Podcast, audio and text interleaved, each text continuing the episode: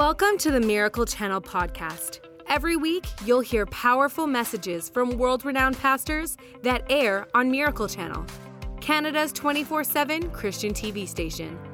And if you want to watch more of their messages anytime you want, check out our online streaming service, Corco Plus.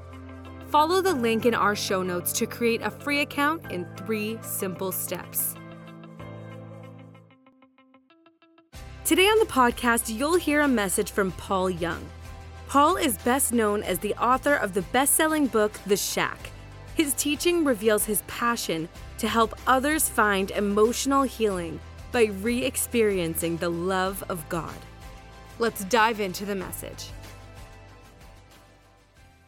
You're not embarrassed by the mess I've made. You'll never turn your face away. You'll never ever be ashamed of me. And when I cry, you will hear. Paraphrase of a hit song, and we'll talk about that in a few minutes.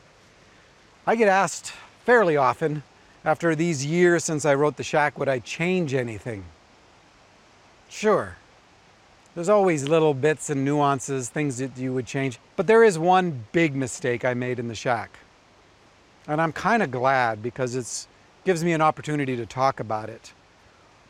There is a scene when Mackenzie first goes into the transformed shack. This is, he's been on the porch, Papa's come through the door, Jesus is there, Sarayu is collecting his tears. He doesn't have a clue where he is. He doesn't understand that this is God the Father, Son, and Holy Spirit who are coming out from within his own mess, the mess that he's made and the mess that others have brought to the table. And he goes into this place, and the first thing that he looks for is that spot near the fireplace where Missy's blood stain should be. And it's not there. That was a mistake. I understand kind of how I was thinking about that scene, but I think I got it wrong. That blood stain should be there. Just because we've worked through a lot of our stuff doesn't mean that the evidence of it just somehow disappears. It works differently than that. God works differently inside of our losses than that. You know, just because you've worked through grief say it the loss of a child or the death of a loved one or some great injustice, doesn't mean that the evidence of it dis- disappears. It somehow gets woven into who we have become and who we are. It becomes part of the sound of who we are. Let me give you what I think is the greatest example of this, and one that for a lot of people is hard to digest, and that is the cross. The cross stands as the epic symbol of our faith, of Christianity, of Jesus. But this seems like such an icon of devastation. So here is a good question Who originated the cross? John, in his first epistle, he is trying to describe in one sentence what we learned from Jesus. And this is what he says that God is light, and in him there is no darkness at all. Explain to me how the cross could originate in God. If God is light and in him there is no darkness at all, and you have this torture machine, you have to understand that a cross has only one design, only one intent, and that is to keep a human being alive as long as possible in as much pain as possible, and then forcibly extract their very breath, their spirit from them. How could that originate in God? It originated in us. We brought the cross to the table. We're the ones that were going to create this torture machine and God knew this.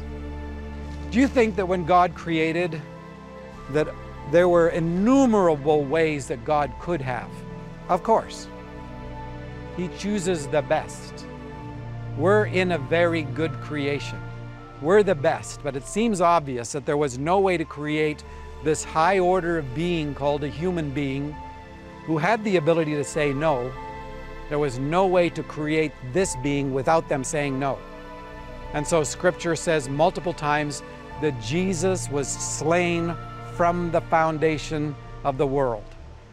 That this was absolutely anticipated. We bring the cross to the table. We're the ones that poured our wrath on him. We're the ones that turned our face away from him. This is not sinners in the hands of an angry God. This is God in the hands of an angry bunch of sinners, us. One of the most precious things to me that Jesus ever communicated is this cry from the cross My God, my God, why have you forsaken me? People think that somehow God the Father poured out his wrath on his Son in order to be right with other people. Now, I grew up in a world where my relationship with my dad mirrored that exactly. My dad didn't have the chip for being a dad, he didn't know how to love. He didn't know. That had been broken in him way before I showed up. And my theology then began to match my experience with my dad. Jesus was there to save me, yes, but save me from God the Father. Because God the Father was the darkness behind that was willing to pour his wrath out on his son in order to be right with other people. That's sheer mythology and an absolute lie and we write songs as if it's true, and it's not. But people will say, well, how about my God, my God, why have you forsaken me? Wasn't there a split somehow within the very dynamic of the Father, Son, and Holy Spirit? Think about that. You think that you can take this great dance of other centered, self giving love and you can tear it apart. You think we're that powerful. You think that somehow we were able to get inside that space and rip the Trinity to shreds. And where was the Holy Spirit? Is the Holy Spirit trying to protect the Son from an abusive father? Is the Holy Spirit trying to tell the Father, or is just silent when the abuse is taking place? What kind of an imagination do we have about this? My God, my God, why have you forsaken me? Doesn't that indicate that there was a separation between God the Father and God the Son? That God had to turn his face away from his son, that God cannot look upon sin and therefore Jesus is now sin. But what happened? Did Jesus stop being God? How did God, who is Jesus, stop being God for a moment because God cannot look on sin? Where was Jesus? What happened? Isn't this confusing to you? It's incredibly confusing to me. So, what's the answer here? And the answer is embedded in why I think I made a mistake in this scene in the shack. The Trinity, Father, Son, and Holy Spirit, who have always been engaged in this great circle of unrelenting love. And this is what Jesus knows. But he also knows where he's going. He's going to the cross. He is going to put himself in the hands of sinners.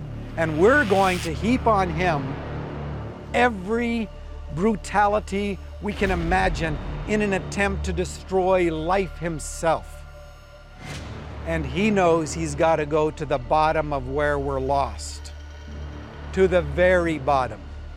And the very bottom is we believe that we have separated ourselves from God. We believe that we have been powerful enough to leave the circle of the great dance and get out of there somewhere separated. And he knows he's going there and he doesn't want to go there.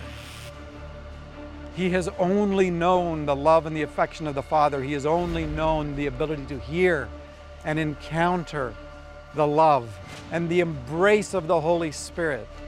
And now he's going to go to where we live, and that is in a sense of abandonment, in a sense of detachment, in a sense of separation. He's going to go there and experience our loss, our imprisonment, our devastation. And he goes to the cross. And as he is hanging on there, he cries out a hit song. And a lot of people don't know that. My God, my God, why have you forsaken me is the first lines of a hit song. Truly, the Psalms are hit songs. And you know, when you hear a hit song and somebody sings the first line, the whole song begins to play through your mind. And on the cross, Jesus cries the first line of Psalm 22 My God, my God, why have you forsaken me? And I love that because that's my cry. My whole life I was saying, God, where are you? I can't hear you. I can't feel your presence. Where are you? Have you abandoned me?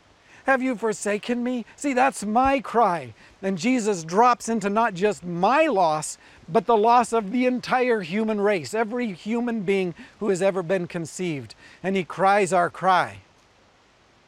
He can't sense the affection of the Father. But guess what? He knows the whole psalm. He doesn't know just the first line. And you know, I told you I was paraphrasing a hit song. I was paraphrasing Psalm 22. Halfway through, here's what it says You, God, you do not despise the affliction of the afflicted, nor, listen, nor will you turn your face from him. And when he cries, you will hear. The very last verse of Psalm 22, the crescendo, guess what it says? He finished it. He finished it. Psalm 22 is the psalm of the cross. Psalm 23 is the psalm of the grave. And Psalm 24 is the psalm of the resurrection. My God, my God, why have you forsaken me? But not for one second did he believe that his father had abandoned him, because he would have never said, So into your hands I commit my spirit. I am not letting this machine take my breath. So I will give you everything that I have left, and that is my very breath, my spirit I give to you. Paul the Apostle, writing about this scene answers the question definitively. Where was God the Father when Jesus was hanging on the cross? And this is what it says in 2 Corinthians chapter 5. For God the Father was in Christ, reconciling the world to himself, not counting their sins against them. The Father was in Christ. So not only did Jesus take the Father and the Spirit into the depths of our lostness, but He gathers up all of us in that and raises us up out of that. That's all 2 Corinthians chapter 5. This is a God who has gone to the depths. This is why there should still be a blood stain.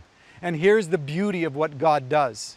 He not only climbs into our torture machines or the messes that we bring to the table or what other people have done to us or the abuse that we've experienced.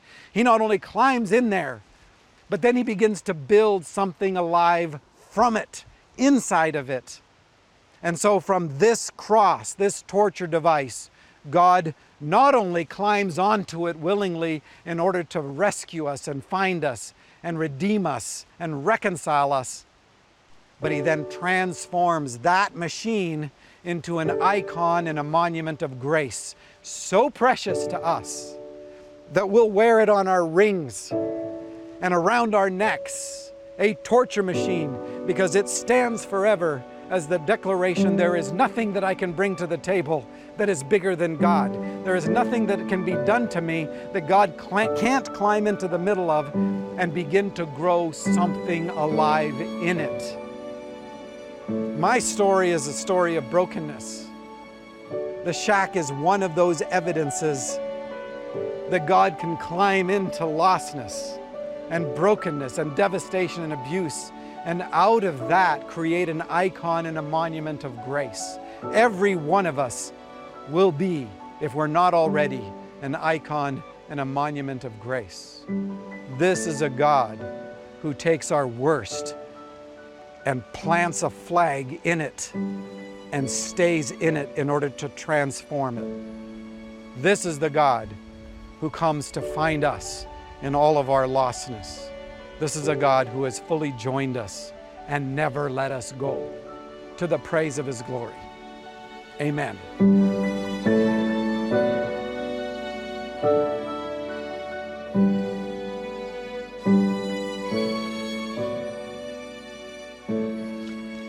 So, we've just had this large conversation about the cross. And the question is raised is God really this good? Could God be possibly this good? And here's my question for you to think about Does this change the way you look at God? And if so, how? Thanks for joining us today. Make sure you subscribe to this podcast to hear more messages from encouraging speakers that air on Miracle Channel and Corco. Rate this podcast and write a review if you haven't already. And share this message so others can be encouraged by this teaching too. We hope you were inspired by today's message. God bless.